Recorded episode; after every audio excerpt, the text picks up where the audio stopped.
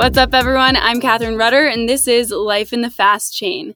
I'm in the studio with Austin Appleby, who is on our digital currency team here at R3. Thank you for joining me. Thanks for having me, Catherine. Really excited to be here. Of course. I know I sprung it on you a little last minute, but um, let's talk really quickly. We're talking digital currencies, recent news. Um, but I think your story is interesting. How did you come to R3? Uh, well, I came to R3 uh, about a year ago, uh, mm-hmm. actually, when the CBDC working group was a twinkle in our eye. Uh, yeah. And it was kind of a, it's been a journey since then, um, starting in September of last year uh, when things really started to kick up. Yeah. Uh, but I've been a part of that initiative ever since I've been here. Um, so CBDCs, yeah. digital currencies. Is that what you thought you were going to be doing when you came to R3? You know, no, actually, I joined uh, as a as a research associate, yeah. Yeah. Uh, and I kind of just got roped into it, and it's been really really fun ever since. Are you happy with being roped into it? Of course, yeah, yeah, yeah, yeah, yeah.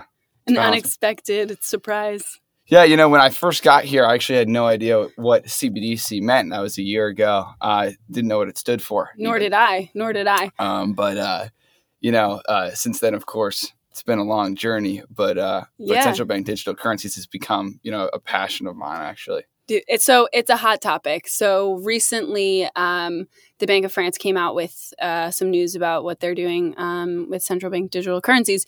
Can you tell me what that's all about? Yeah, it's actually a really exciting process that's been in the works for a couple months now. Um, and, and what they're doing, they're doing two primary things. Um, they have uh, uh, two wholesale CBDCs uh, uh-huh. and a French digital uh, financial instrument um, that are on a DLT platform, that being Corda. And uh, the uh, they're, they're doing two main tests. So the mm-hmm. first of which is that they're exchanging that digital instrument um, against a euro wholesale CBDC. Okay. Uh, and they're also, which is which is called a DVP transaction. Mm-hmm. Um, that's delivery versus payment. And then they're also exchanging the euro wholesale CBDC against a Swiss franc CBDC. Okay. Uh, which is a payment versus payment. Uh, and I think one of the primary, uh, one of the most interesting parts about this initiative is that these uh, these transactions will be uh, settled between banks that are in different countries. Yeah, so that's kind of what I found kind of interesting. Yeah, so it's it's actually built out of a, a um, pretty profound technology that we've been working on at R3 for for quite some time now. Yeah, um, and we've actually recently uh, came out with a blog post about it. It's yep. on our website, um, and it outlines the protocol that enables that cross border, uh, cross network transaction. Yeah, I find uh, the blog post if you're kind of also more interested in like the R3 side of it, Corda, um, I think that's a good resource. Um, I so in the uh, press release they say uh, that it's of exploratory nature and should not be interpreted as an indication that the Bank of France or the Swiss National Bank plan to issue wholesale CBDC. Is that true? Do you think? You know, you I think central banks. I think central banks have to say, you know, uh, yeah, uh, something yeah. l- along the lines of that. That's fair. Um, you know, this is not financial advice. That yeah, type of that type of deal. Um, I gotcha. So I can I can neither confirm nor deny. That's kind of what I say to people when they ask me about uh, cryptocurrencies, or when I like touch on it on the podcast. I'm like, please do not take any advice that comes from me. And also, I don't want our legal team here to be like, really? Now we're a cryptocurrency podcast? Yeah, yeah, totally. um, so that was recent news. That's really exciting, obviously, for them, for us, as it's built on Corda. Um, what else is happening in the CBDC space? Well, it's really exploded in the past year. Yeah. Um, I mean, just in terms of projects that uh, us at R3 have worked on, uh, we did about a project a year uh, plus uh, since maybe 2016 with the Project Jasper, the Bank yep. of Canada. Mm-hmm. Um, you know, and kind of slowly moved through the through those first couple years. However, uh, really since the beginning of 2020 and our project, uh, our e-krona project, uh, which is a which is a retail CBDC in Sweden, uh, mm-hmm. things have exploded. They've picked up at a considerably fast pace. Um, we're working, like like we mentioned, with the with the Bank of Banque de France, uh, as well as uh, the uh, South African Reserve Bank on a mm-hmm. on another wholesale project. Um, you know, there's there's the of course the MCBD pr- project uh, in in Asia Pacific. Yeah, uh, and and uh, really globally. I mean, of course, everyone knows that that China is pushing their uh, retail CBDC, Yeah. and they're they're actually a a driver for the rest of the world. Everyone says. Everyone you know, realizes that they're actually, you know, b- behind China, which is, seems to be leading the way at this time. yeah. Um, but but yeah, we've seen an incredible increase in interest in the past uh, eight to twelve months. Yeah, well, that's for sure. I feel like I was talking about on the podcast, I was talking about CBDCs uh, with George and Todd um, and other R3ers over a year ago. I've had George on since then and Todd. Probably, I should probably get Todd back on the podcast before he uh, looks to get me fired because I haven't had him on for a little while um, but but when I initially had them on talking about CBDCs, it was more like exploratory, just like learning more about them. But this feels like massive progress in the last six to twelve months. Yeah, yeah, and you know, we while there is research going on globally and development going on globally, um, we are starting to see our first pilots and, and actual Yeah. production developments. Yeah, Um, one of those is actually the Bahamas. They they rolled out a production CBDC called the Sand Dollar. Oh yeah, Um, Really? Yeah, very cool. Uh, very cool project that actually enables offline uh, transactions of a CBDC, which is something that is um, you know a, a pretty big consideration for many central banks. yeah. You're in a really cool space, and and like you said, even though maybe it wasn't what you initially expected, Yeah. I feel like it's one of the the coolest, cool, um, kind of coolest areas to be in right now, just because so much is going on. It, it truly is, and uh, you know, it's uh, this is something I f- almost forgot to mention. It's like I've been working on CBDC for a year right now, and it's really felt like I've had you know a single college course on you know all, all day every day on All CBDC day. for a full year, and you Um, enjoy it. and and I'm still enjoying it today. So Great. yeah, I, I mean, I, I think if there wasn't so much excitement around it, um, you know, globally, it might be a different story. But Yeah. but it really is, you know, yeah. it's huge. So I'm sure you also learn a lot every day, as as do I. Um, so thank you so much for joining me today. I'm sure in a few months or uh, yeah, a few months we'll come back, and I'm sure a lot will happen in the space. So we always have lots to talk about with CBDCs. I feel. yeah, it would be uh, it would be lovely. Thanks for joining me. Thanks, Catherine.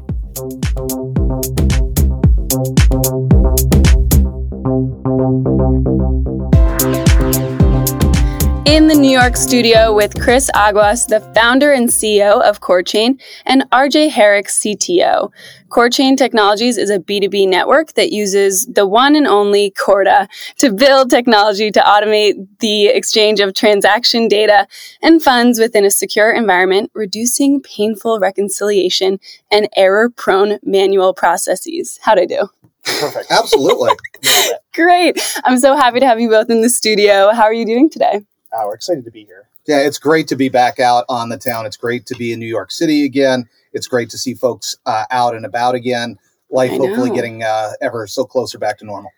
I know. Uh, I know that life is getting back to somewhat normalcy uh, by the Elmos in Times Square. For sure. How many characters you've got out there? Yeah. Good, good indicator. There are a ton, and you, if you see me in Times Square, you'll see me sprinting away from them. They scare the crap out of me, but that means that New York City is coming back, That's that, baby. Absolutely.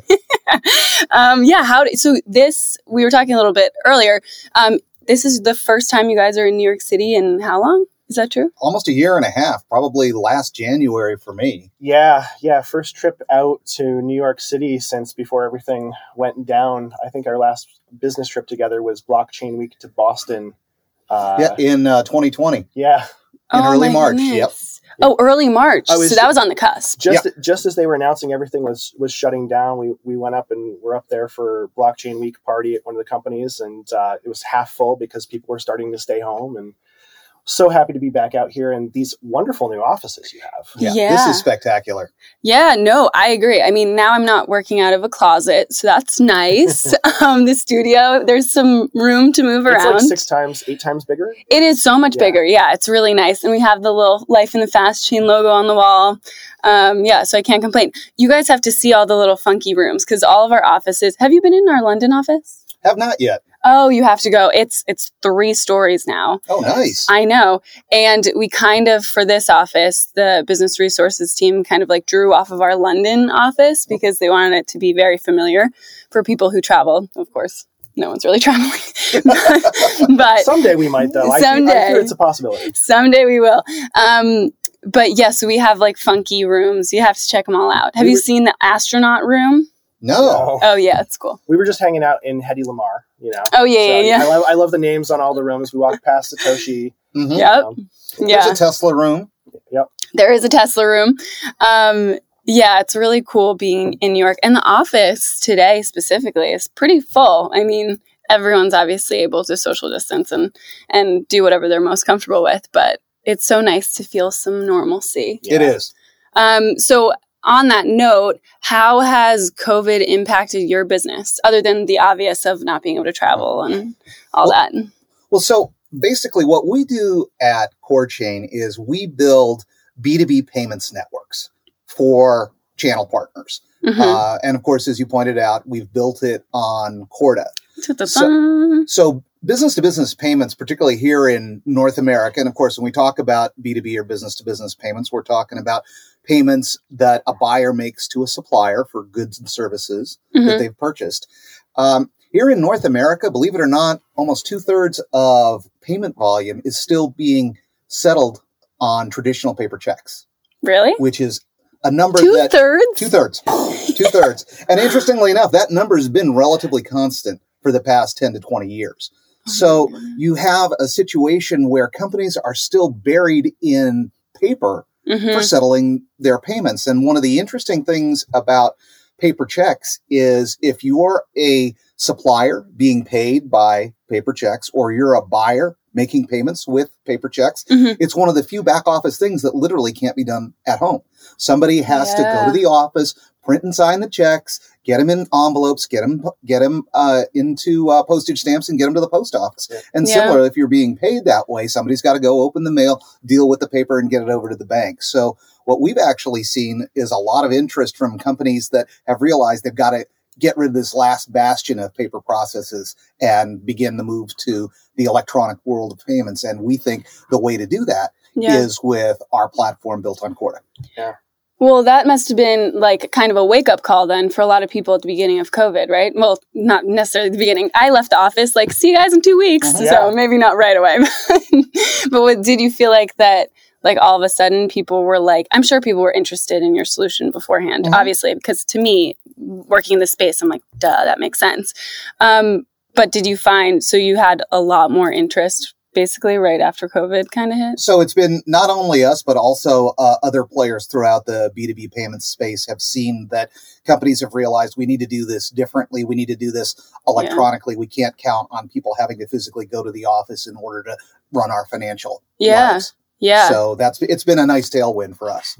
Yeah, the disruption has really accelerated a lot of things. Um, you know, I think things fell apart and we were looking for new solutions. And that's why I have all sorts of wonderful delivery options for food to my house that I never had before. Yeah. And, you know, all these other the shopping options, and a lot of them are not going away. And I think that they wouldn't have been the incentive to get them in place if Yeah. COVID hadn't happened. So, you know, Yeah, it's such a bummer in a sense that a global pandemic, obviously, where it's uh, we're very fortunate to even be able to come into our offices and Yeah. and whatnot.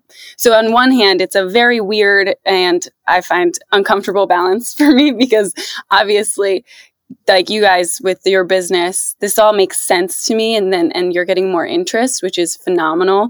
But then the other side of it is like oh well we needed a pandemic to get more traction and like Mhm. instacart and all those things. Like there's some companies who are just killing it now. Yeah. some who are obviously uh, not so much.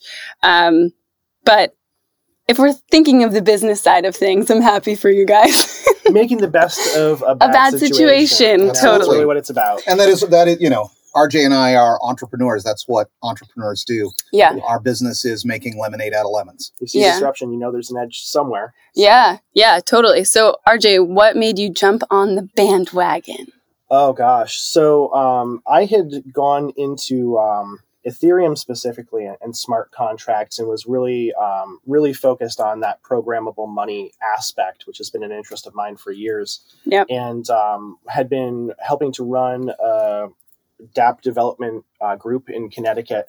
And uh, in one of our events, uh, met Chris, who comes out of a much more traditional finance background, but was looking to figure out how to use DLT to uh, to get that edge. So um, he got me excited about the potential of really being able to update the way payments are done in the U.S. And um, I'm here for it. Yeah, I think uh, when did you when when was CoreChain uh, founded? So we were founded in uh, March of uh, 2019, and RJ and I started working together uh, almost immediately thereafter. Oh, nice. So, what made you guys uh, pick Corda? So that's actually the first thing that we did Mhm. is uh, Chris engaged me to do an evaluation of the DLT platforms in the space. Uh, he had some requirements for what he wanted for his uh, his network infrastructure, and so I did Now our network partner. now our network at, at the time it was you know you you were out there searching and um, and so I did an evaluation. I actually didn't know much about Corda at that time um, Mhm. because I was very focused on the public space and smart contracts specifically. Understood. But then, um, you know, having that opportunity to really look at the private and permissioned side of the equation and the business needs that were there and, and how the technology fit that, hmm you know, I identified Corda as the leading candidate for what we wanted to do. And it, thank you for proving us right. Mm-hmm. Since then, it's it's made that decision and his decision to, to bring me on, you know, really click. So Absolutely, absolutely. And you know, beyond just the technology, R3, you guys have provided some fantastic support for CoreChain and for other early stage companies like us through the venture development program, which has Yeah. recently been revamped and enhanced. So Yeah. that's been really helpful for us in terms of not only making new connections, but also making sure that we're using all of the capabilities or as many of capabilities that are built into Corda as we possibly can as we build out our network of networks. Yeah, well, you first off, the venture development team, I think, uh, has been amazingly successful. They, for a very young team, they grew very quickly here at R3 and has been able to be pretty impactful for like the startups in our Yes. ecosystem. Which uh, it's great to hear that you guys feel the same. So you guys are on that note, like a small and agile team. Mhm. Um, so how are you finding the best solutions for your partners? So, understanding the needs of the transactions uh, that the partner needs to carry out and what their what their network really looks like, we're finding our partners are sort of bringing their own network in Mhm. a lot of ways. We're working to enable payments for partners who already have a, a B2B connection and need to add that additional layer to it. And Mhm. so um, we're finding that they want to come with their own customers and vendors Mhm. they want to provide the uh, the the checks on the trust that's um, being used to ascertain who gets to participate in their network. Mhm. And everybody has their own rules for what that you know What that what, looks what you need to do to get past that gatekeeper.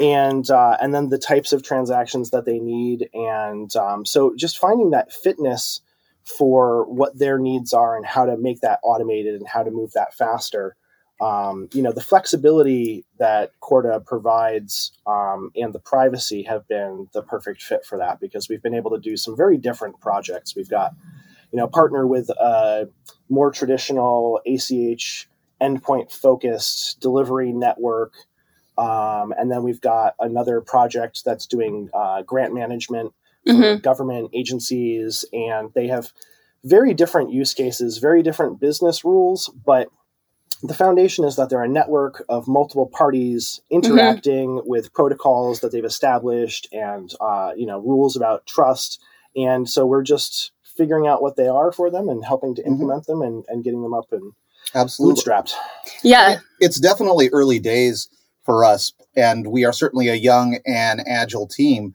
Uh, but believe it or not, uh, just in the past couple of weeks, we crossed the quarter of a billion dollar threshold Wow. in total payment volume that we've processed That's on our awesome. platform since we started moving funds last September. So we're really excited about that. Yeah, That's a big number. it's it's been That a big is a big number. it's it's exciting.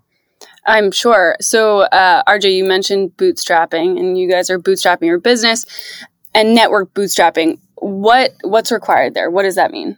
So, in order to figure out how to stand up a, uh, a DLT network, you need to understand what the, the lay of the land is for Mhm. your partner that you're supporting. And that means who are the people who are interacting? Um, what is the, the line of trust? Who does the validation on which participants are able to join the network? And then figuring out things like uh, technical ability. Who's doing the management? We're doing Mhm. more managed services right now than we had anticipated. I know that R3 has looked at managed services as a, a necessary part of getting the ecosystem spun up because not everybody is just able to, you know, go spin up their own nodes in the cloud or on their own iron. Yeah. So uh, figuring out how to give that hand up to people who want to join the market, they're, they're seeing all this buzz about blockchain and DLT and uh, tokens. You know, Yeah. tokenomics has been happening for a while now, and it, it seems to really be getting adoption. So as we're still trying to figure out, like, you know, will there be CBDCs? Will there be, you know, these stablecoin assets of some particular type that are going to be used? There's a lot of uncertainty. So just um, holding the hand and, and being willing to help people take those first steps and say, okay, well, first let's let's get you uh, mapped out and let's get your network implemented and figure out what the protocol is for interaction. Yeah. And then as the new hot, you know, tools come online, our exchange structure allows us to just add more options. You know, so if you want to now accept a, you know, a token Mhm. from a partner Yeah. across the Ethereum network, or you want to uh, be able to send Bitcoin on the other side of your Corda network. It's really about network interoperability, which I think is really the looming phase coming next as we all get our our individual networks spun up. Makes sense. So, how has the crypto craze impacted your business? you know it's interesting because we started um, the uh, we started the company at uh, what Gartner, if you look at their hype cycle, Yeah. um, and I'm sure everybody's familiar with that. The notion that when a new technology emerges, you have an early generation of participants, most of whom generate a lot of buzz, but then quickly uh, fall out, and then you have what's known as the trough of disillusionment. yep. And during that trough of disillusionment is really when the next generation of companies that are actively able to commercialize the technology typically get started. And so we're pegging based on uh, the um, initial coin offering craze and then crash that we were just about at the trough of disillusionment in uh, March of 2019. And as we talked to potential partners and potential investors, we actually got a lot of pushback Yeah. on the notion that we were building Yep. on distributed ledger technology. yeah. technology I'm and- sure. because it was it wasn't a cool thing it wasn't an in thing it had just crashed Yeah. but we persevered and as a result you know not only have we been successfully able to enter the processing business but we think we have a very significant competitive advantage compared to other players in the space that haven't built on DLT because most of the players in business to business payments use old legacy, very, very linear, sometimes even mainframe based technologies. And Yeah. it's been very exciting to see, uh, in particular, the notion of CBDC or central bank digital Yeah. currency, even the United States, both the Fed and the Treasury Department, actually in one of uh, one of the partners that uh, RJ mentioned, we're actually working with some of those folks as well. They're starting to actively look at the notion that the Fed could actually issue a native US dollar yeah. as a digital asset. So we definitely think it's coming. Look, there's too many inefficiencies in the old way of doing things. There's too much paper. We've got to get out of paper, uh, yeah. get away from paper because of COVID. And there's still a lot of fraud risk and a lot of manual processes. We can make all that pain go away and all that pain translates to cost. yeah. So we can make costs go away. We can increase speed with the right types of digital assets. So it's exciting to see that somebody, that a player as big as the United States government is coming to realize, hey, we need to jump on this Yeah. bandwagon. And so part of our mission is to help our channel partners and their networks of buyers and suppliers be ready when the time is right to move and settle value via digital assets and not just the traditional settlement rails that we currently tie into. Our RJ mentioned ACH is one. Mhm. Wire, we do use some traditional settlement rails today because we have to, but Yeah. we really see that future coming quicker than I think any of us would have guessed 18 months ago. Yeah. I know. I'm sure, uh, especially because, like you said, the hype cycle. Like I, a lot of people probably was like, "Yeah, yeah, we don't need it, whatever." And now it's like, or like,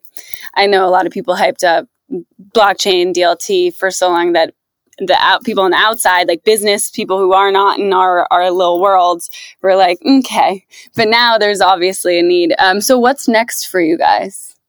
Sounds exciting. yeah so we've uh, we've been growing our individual partnerships and that's really given us a lot of insight into how to go about supporting uh, partners in getting their networks uh, spun up and figuring out how to integrate into the the wider ecosystem the the main net of dlt and uh, so just continuing to find new um, ways to support our partners and the services Mhm. that they need um, you know, identity management is uh, a really big aspect to Yeah. bringing anybody onto a network, and it's often something that our partners are not able to handle all of the aspects themselves. They're going to Mhm. outsource some of their KYC or whatever their other processes are.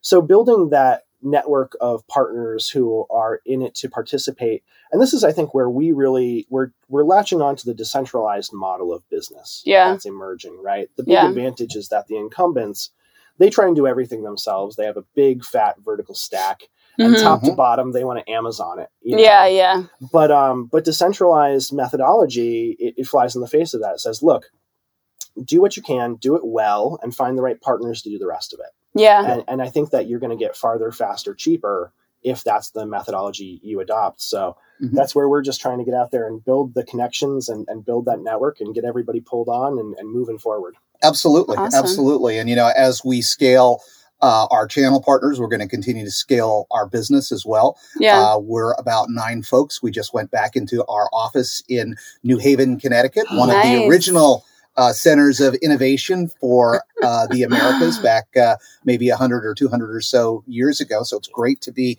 uh, back in the office. It's great to have our folks back. We're going to be uh, continuing to raise additional capital. We want to be Mhm. able to build out our team and our capabilities as we continue to grow. And, you know, we want to continue to very much be a close partner uh, with R3 as we continue that growth on Corda. And if you're ever looking to come get a pizza up in New Haven, I was gonna say. you, and you want to work out of somewhere, District Co-work is a great spot. That's our camp. that's our campus there, right, right near all the best pizza places that Indeed. you want to visit. So- Okay. and we've got barbecue on campus. Okay, well. so that's nice. Absolutely. So- and the state of Connecticut, by the way, has officially designated pizza as the official food of the nutmeg state. So that Okay. really seems appropriate. See, I'm a huge pizza girl. So, what it would be your favorite places to recommend in New Haven? Uh, Is it t- is it a hard one? I no, I modern. I like Modern. Sally's. Not a big, not a big Pepe's guy. Yeah. Okay, that's the only New Haven pizza I've had. That's the one most people have had. It's that's, Yeah. and that's it's good, the but there's famous- there Yeah. are different there there's better pizza out Yeah. there. No offense. yeah, There bar's is. good too. Bar. What about you? What do you think? Um, I'm a big fan of Sally's. Okay. Okay. All right. So I'll have to try Sally's. I've only tried try Pe- Pepe's. Yeah. Is that- Yeah, get past Pepe's. Well, it's Yeah. easy enough to reach us. You know, we're right off of the New Haven line, so just down to Yeah. Grand Central, and you can be out in New Haven in an hour and a half. Okay, yes. The only reason I, I've dri- driven past um, going to the Cape, and, it, and Mhm. Pepe's must be right off the highway. Because why close. would I have gone to Yeah, there? pretty Mhm. close. Okay. There's lots of signage there too. Yeah, I, probably. But New Uh, Haven is a great town. You know, it's uh it's a classic kind of post-industrial American manufacturing town that's really been on the rebound for the last 20 to 30 years. And Yeah. we're excited to play a part of that. We're very focused on trying to do good things within our home state of Connecticut. I'm Yeah. a transplant. RJ is a Connecticut native, traces his lineage back to the Mayflower. So we're trying as best we can to fact. grow Yeah. jobs and grow opportunities for the folks in uh, the Nutmeg State. Awesome. Well, thank you both for joining me today and making the trek down to the city. Anything. Thanks so much for hosting us. Of course, avoid the Elmos in Times Square. Indeed. Thank you, Catherine. yep.